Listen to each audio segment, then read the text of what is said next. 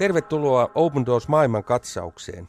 Me käsittelemme tässä ohjelmassa kristittyjen vainotilannetta eri puolilla maailmaa. Minä olen Jaakko Rahja ja kanssani tuttuun tapaan on Miika Auvinen Suomen Open Doorsista. Tervetuloa Miika mukaan. Lämmin kiitos. Tällä kertaa me puhumme kristittyjen tilanteesta Meksikossa. Meksiko, joka vuoden 2023 vainoraportissa on siellä 38, se tarkoittaa, että kristittyjen näkökulmasta maa on vaikeimpien maiden joukossa.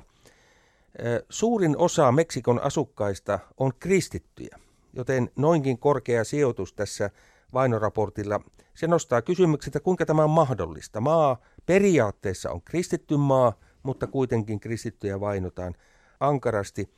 Ennen kuin syvennymme tähän kysymykseen tarkemmin, niin valotamme hiukan maan taustaa. Miika, millainen maa Meksiko on? Meksikon tasavalta. Siellä on siis 31 osavaltiota ja lisäksi erillinen liittovaltion alue, jossa sijaitsee pääkaupunki Mehiko, eikö se näin lausuta? Mehiko se varmaan lausutaan, joo. joo. Maa sijaitsee siis Pohjois- ja Etelä-Amerikan välisellä kannaksella, niin kuin moni suomalainen elokuvista ja muuten tietää, ja Trumpin muurin kautta ehkä on, on tullut tietoiseksi näistä hankkeista. Mutta joka tapauksessa Meksikon länsipuolella on Tyynimeri, itäpuolella siis Meksikonlahti ja Karibian meri, ja pohjoisessa rajanaapurina Yhdysvallat, ja Kaakossa siellä on Guatemala ja Belize. Meksiko on siis yksi latinalaisen Amerikan teollistuneimpia valtioita. Siellä on merkittäviä luonnonvaroja, kuten hopeaa ja öljyä, ja 2000-luvulla öljy on tuonut jopa 40 prosenttia Meksikon julkisista tuloista. Ylivoimaisesti tärkein kauppakumppani, yllätys yllätys, on pohjoispuolella oleva Yhdysvallat. Tuosta hopeasta tuli mieleen eräs hauska yksityiskohta hopeakaupunki Taksosta, jossa sain työnimerkeissä käydä reilut kymmenen vuotta sitten. Nimittäin tuossa kauniissa hopeakaivoksen synnyttämässä kaupungissa liki kaikki taksit, ellei peräti kaikki, mutta ainakin lähes kaikki taksit ovat valkoisia kuplavolkkareita. Niistä on etupenkki otettu pois, jolloin matkustajat istuvat ainoastaan siellä takapenkillä. Ja syy siihen, että noita kuplavolkkareita on niin paljon, on, että Meksikossa valmistettiin niitä aikanaan miljoonittain. Mm. Ja viimeiset kuplavolkkarit, mitä maailmassa on valmistettu, niin ne ovat Meksikossa tehtyjä. Asukkaita maassa on 130 miljoonaa noin, ja siis valtaosa kristittyjä. Kyllä. Joo, Meksikossa valtiokirkko on virallisesti erotettu toisistaan, mutta roomalaiskatolisen kirkon asema ja myöskin osuus väestöstä on todella suuri, yli 80 prosenttia. Ja sitten on 5-10 prosenttia muita kristittyjä, kuten sitten protestantti, kristillisiä ryhmiä ja helluntalaisia ja niin poispäin. Sitten väestöstä intiaanien ja eurooppalaisten yhteisiä jälkeläisiä, eli näitä mestitsejä, on lähes kaksi kolmasosaa. Ja sitten tämmöisiksi niin kuin ihan aidoiksi Meksikon alkuperäisasukkaiksi luettuja noin 20 prosenttia Meksikon väestöstä. Ja Meksikon tästä uskonnollisesta todellisuudesta tekee mielenkiintoisen se, että monet alkuperäisasukkaista on kuitenkin varsin synkretistejä, että siellä on omaksuttu katolisuudesta vaikutteita ja ne on sekoittunut sitten näihin paikallisiin uskomuksiin ja se leimaa tätä Meksikon kansan, voisi sanoa, että kansan uskontoa, että siellä on tällaisia pakanallisia riittejä yhdistynyt tähän katoliseen perinteeseen. Eli uskonnollisessa mielessä se maa on aika lailla tämmöinen, voisiko sanoa, sekalainen seurakunta lainausmerkeissä. Kyllä. Sellainen yksityiskohta vielä, että, että Meksikossa puhutaan, siis pääkieli on espanja, mm-hmm. mutta siellä on ymmärtääkseni käytössä yli 50 erilaista intianikieltä. Kyllä. Näin, mutta nyt sitten nostamme varsinaisen kysymyksemme, eli miksi Meksikossa vainotaan kristittyjä? Open Doorsin vainoraportissa se on siis 50 pahimman maan joukossa. Valitettavasti näin on. Kysymys on hyvä, miksi näin on, valtaosin kuitenkin katolisen kristillisyyden Meksikossa. Veikkaan, että huumeet on ainakin yksi asia. Se on yksi suurimpia syitä. Huumeet, rikollisuus, siihen liittyvä korruptio. Meksikossa on arviolta nimittäin 150 järjestäytynyttä ja erittäin voimakkaiden huumekartellien rahoittamaa rikollisryhmää. Niiden rikollisryhmien alueella asuvat kristyt Meksikossa on vaarassa joutua vainon ja avoimen väkivallan kohteeksi.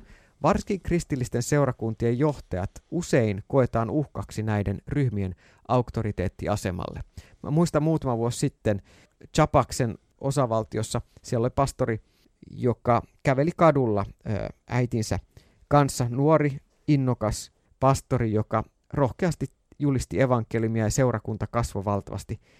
Keskellä päivää yhtäkkiä hänen äitinsä rinnalla tuo nuori pastori ammuttiin. Veritahrat lensi tämän äidin päälle, kun hän menetti siinä hetkessä poikansa. Mm. Kun tuo poikansa menettänyt äiti halusi saada ampumisen takana olleet vastuuseen ja selvitti selvittämistään jengien tahoilta ja jengijohtajilta, että miksi te tapoitte poikani, joka ei kenellekään ollut tehnyt mitään pahaa, miksi tämän teitte, niin häneltä kysyttiin tätä äidiltä, että haluatko sinä olla seuraava. Viesti oli hyvin selvä. Kuka tahansa, joka asettuu näiden jengien ja niiden liiketoiminnan huume bisneksen tielle, on riski. Ja kun kristit puhuu Meksikossa rikollisuutta vastaan tai kieltäytyy noudattamasta näitä rikollisryhmien vaatimuksia, niin nämä seurakunnat joutuu hyvin nopeasti tulilinjalle. Käytännössä ei tarvitse edes välttämättä sanoa mitään vastaan, vain se, että et suostu peittelemään näiden kartellien toimintaa tai maksaa suojelusrahoja, niin voi johtaa tähän. Ja sen takia pastoreita on kaapattu panttivangeiksi, heitä on pahoinpidelty ja tapettu ihan hyvinkin laajasti. Muistaakseni 33 000 ihmistä, jos en muista väärin, niin viime vuoden aikanakin siis tapettiin eri näissä näissä huumekartellien murhissa. Eli se on, se on valtava, järkyttävä väkivallan aalto, joka Meksikossa on vallalla. Ja siinä takana on nämä mielettömät miljardit dollarit. Kyllä, valitettavasti näin. Takana. No Meksiko on valtio, joka maallistuu. Mm. Ymmärtääkseni todella radikaalisti, eli kristillisyyden merkitys vähenee. No tämä on myös totta samaan aikaan, eli viime vuosina tämä kehitys on ollut vahvaa ja se tarkoittaa sitä, että suvaitsemattomuus esimerkiksi sosiaalisiin epäkohtiin puuttuvia kristittyjä kohtaan lisääntyy. Ja tämä yhdessä jo edellä puhutun näiden rikollisryhmien toiminnan kautta, niin se pistää seurakunnan johtajat ja myöskin tämmöiset aktiiviset kristilliset ö, yhteisöt ja näiden seurakunnan pastoreiden perheet todella tiukoille ja, ja myöskin usein sitten lapset ei ole ei ole turvassa. Eli kyllä Meksikossa kristyihin kohdistuu monenlaista painetta tällä hetkellä. Noin ylipäätänsä yhteiskunnassa kuin yhteiskunnassa, jos käy niin, että kristinuskon merkitys ja vaikutus vähenee, niin sitten esimerkiksi väkivalta lisääntyy. Toki muutkin ongelmat, mutta väkivalta on yksi niitä.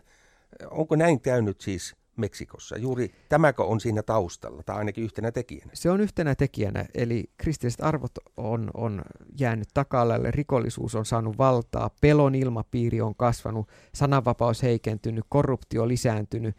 Äh, eli viidakon lait. Viidakon lait pätee. Meksikossa väkivaltarikollisuus on, on lisääntynyt hurjasti, ja sen takia tämä niin kuin, yhtälö äh, jatkuu. Ja, ja korruptio, niin kuin totesit, on todella suurta kun aikanaan olin Meksikossa, niin paikallinen opas kertoi syyn kysymykseeni, että miksi presidentin toimikausi on rajoitettu yhteen kauteen, yhteen kuusivuotiskauteen. Ja, ja vastaus oli, että yksi kuuden vuoden kausi on aivan riittävä aika haalia korruption avulla riittävän suuri omaisuus itselleen, ettei siihen tarvita enää toista kuusivuotiskautta. Se kuvastaa hyvin tätä ajatusta siitä, että kun sinulla on valta-asema, sinä saat itse, itse haalia itsellesi tätä omaisuutta. Itse asiassa Meksikossa on tulossa presidentin vaalit tässä aivan lähiviikkojen aikana. Se on rukousaihe meille, että sinne tulisi Jumalaa pelkäävä oikeudenmukaisuutta janova henkilö valituksi. Ja, ja maan hallinto siis alkaen presidentistä, mutta kokonaisuudessa se on varsin heikko näiden mm. huumekartellien edessä. Niin, se paikallishallinto ja viranomaiset ei halua tai ei kykene tällä hetkellä rankaisemaan näitä rikoksista vastuussa olevia esimerkiksi huumekartellien johtajia, joka mahdollistaa sen, että väkivalta ja pelon ilmapiiri jatkuu. Ja käytännössä se tarkoittaa, että kristittyjä, ne, jotka vainoavat kristittyjä, niin, niin hyötyvät tästä valtiojohdon ja myöskin paikallisjohdon heikkoudesta. Niin, silloin kristityillä ei ole niitä puolesta puhujia ja puolustajia. Mutta Open Doors ei ole toimeton eikä aseeton myöskään Meksikossa. Open Doors Meksikon tiimi tarjoaa muun muassa ihan henkilökohtaista tukea, sielunhoitoa, traumaterapiaa ja apua näille väkivallan uhreille, esimerkiksi pastorien vaimoille ja puolisoille, jotka on murhattu. Ja sitten ihan raamattu opetusta kristille, jotka asuu näillä Meksikon vaarallisimmilla alueilla. Noita alueita lähes täysin pitää hallinnassaan tosiaan nämä järjestäytyneet rikollisryhmät ja huumeparonit, jotka luo pelkoa ja kauhua sinne asukkaiden keskuuteen. Katsoin opendoors.fi-sivustoa ja, ja sieltä ilmeni, että Open Doors on järjestänyt maan pohjoisosissa esimerkiksi koulutusta siihen, että seurakunnanjohtajat ja myös seurakuntalaiset pysyvät kestävinä ja lujina tuon väkivallan ja vainon keskellä. Kyllä, juuri näin. Hiljattain Open Doors piti Chihuahuan osavaltiossa koulutussarjan, jossa mukana oli myös naapuriosavaltio Sonorasta pastori Daniel Cazares. Äh, hän oli joutunut aiemmin huumekartelin sieppaamaksi keskellä yötä ja rikolliset halusivat, että pastori Cazares rukoili. Ja he pyysivät, että he puhdistaisi negatiivisen energian huoneesta, jossa nämä kartelijäsenet oli tappanut useita uhrejaan. Ja rukouksella todella olikin vaikutusta, sillä seuraavana päivänä kartellin johtaja kutsui Danielin takaisin ja pyysi häntä rukoilemaan myös järjestön johtajien puolesta, mm. kuvittele. Mm. Tämä on aika hieno, miten Jumala tekee työtä. Ja kuten tiedämme, siellä Se missä... myöskin kuvastaa sitä, että mi- millä kentällä taistelua käydään, siis henkimaailman Eli on sieluvihollisen valta ja Jumalan valtakunta ja voima. Juuri näin. Ja kuten tiedämme, siellä missä on paljon syntiä, sinne kuuluu paljon armoa. Ja tällaiset pastori Daniel Casaresin kaltaiset todistajat antaa rohkeutta julistaa evankeliumia ja todistaa uskostamme väkivallan keskelläkin, niin kuin he meitäkin rohkaisee.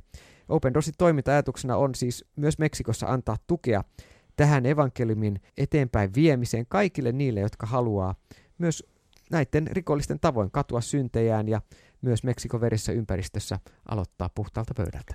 Nyt kysyn vielä sen, että kuinka, kun kuulijoiden joukossa on varmasti useita sellaisia, jotka haluavat nyt haluaisivat nyt lähteä mukaan Open Doors-työhön tukemaan vainottuja kristittyjä sisaria ja veljiä tämän järjestön kautta, niin mistä saada lisätietoa ja, ja kuinka tämä mukaan lähtö tapahtuu? Osoitteesta opendoors.fi löytyy kattavasti tietoa Open Doorsin työstä.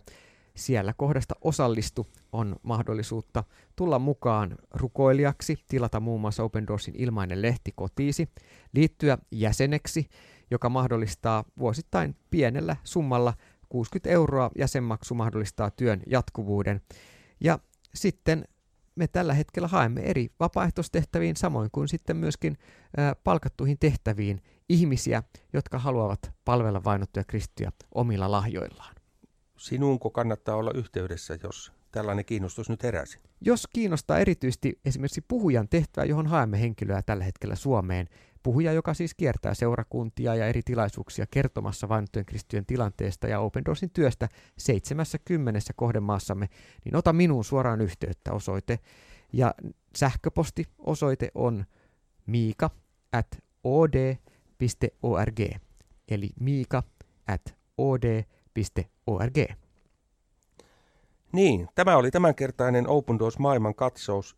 Kiitos Miika sinulle ja kiitos kuulijalle mukanaolosta – mutta meille on vielä sana raamatusta. Johanneksen evankeliumista luvusta 15. Jeesus sanoo, ette te valinneet minua, vaan minä valitsin teidät. Ja minun tahtoni on, että te lähdette liikkeelle ja tuotatte hedelmää. Sitä hedelmää, joka pysyy. Kun niin teette, isä antaa teille kaiken, mitä minun nimessäni häneltä pyydät.